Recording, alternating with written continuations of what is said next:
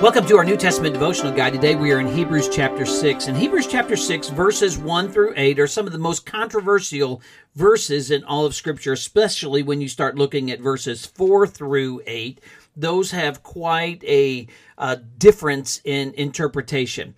Now, he's going to begin and tell them to leave the elementary principles, and he's going to mention things involving the Old Covenant or the Old Testament.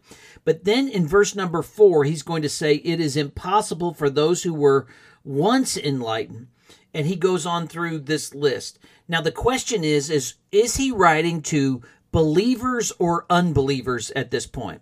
Now, mixed into the readership of this letter, obviously they're writing to a Jewish audience. Some may not have let go of things of the old covenant yet.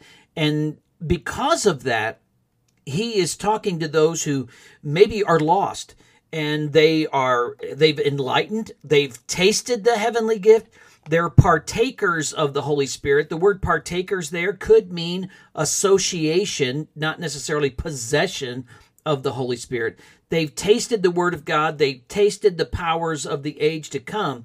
And the warning is if they fall away in verse number 6 or if they lose the opportunity for receiving salvation it is impossible for them to be saved. They become like those who crucified Jesus the first time in their heart and in their mind. So it is as if they are crucifying Jesus again by rejecting him.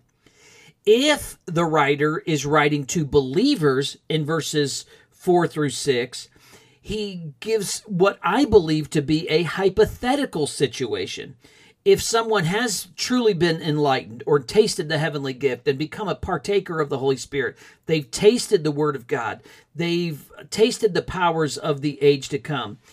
If they fall away, if a believer would accept Christ and if they would fall away and they possibly could lose their salvation, they could never be saved again because it would be like crucifying Christ again.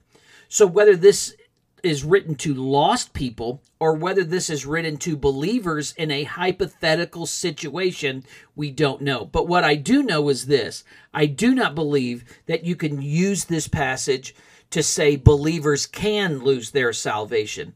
There are many other clear passages that show that believers are secure in Christ. John 10, 27 through 30, Romans 8, 38 and 39. Ephesians 1 13 through 14, where it talks about us being sealed with the Holy Spirit. God, would He adopt us into His family and unadopt us?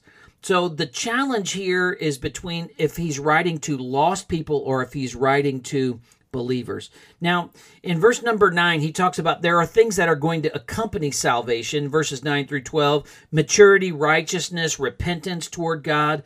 And then in verse number 10, he reminds us that God's not going to, to forget and uh, that we again just need to be reminded to show diligence and to press on.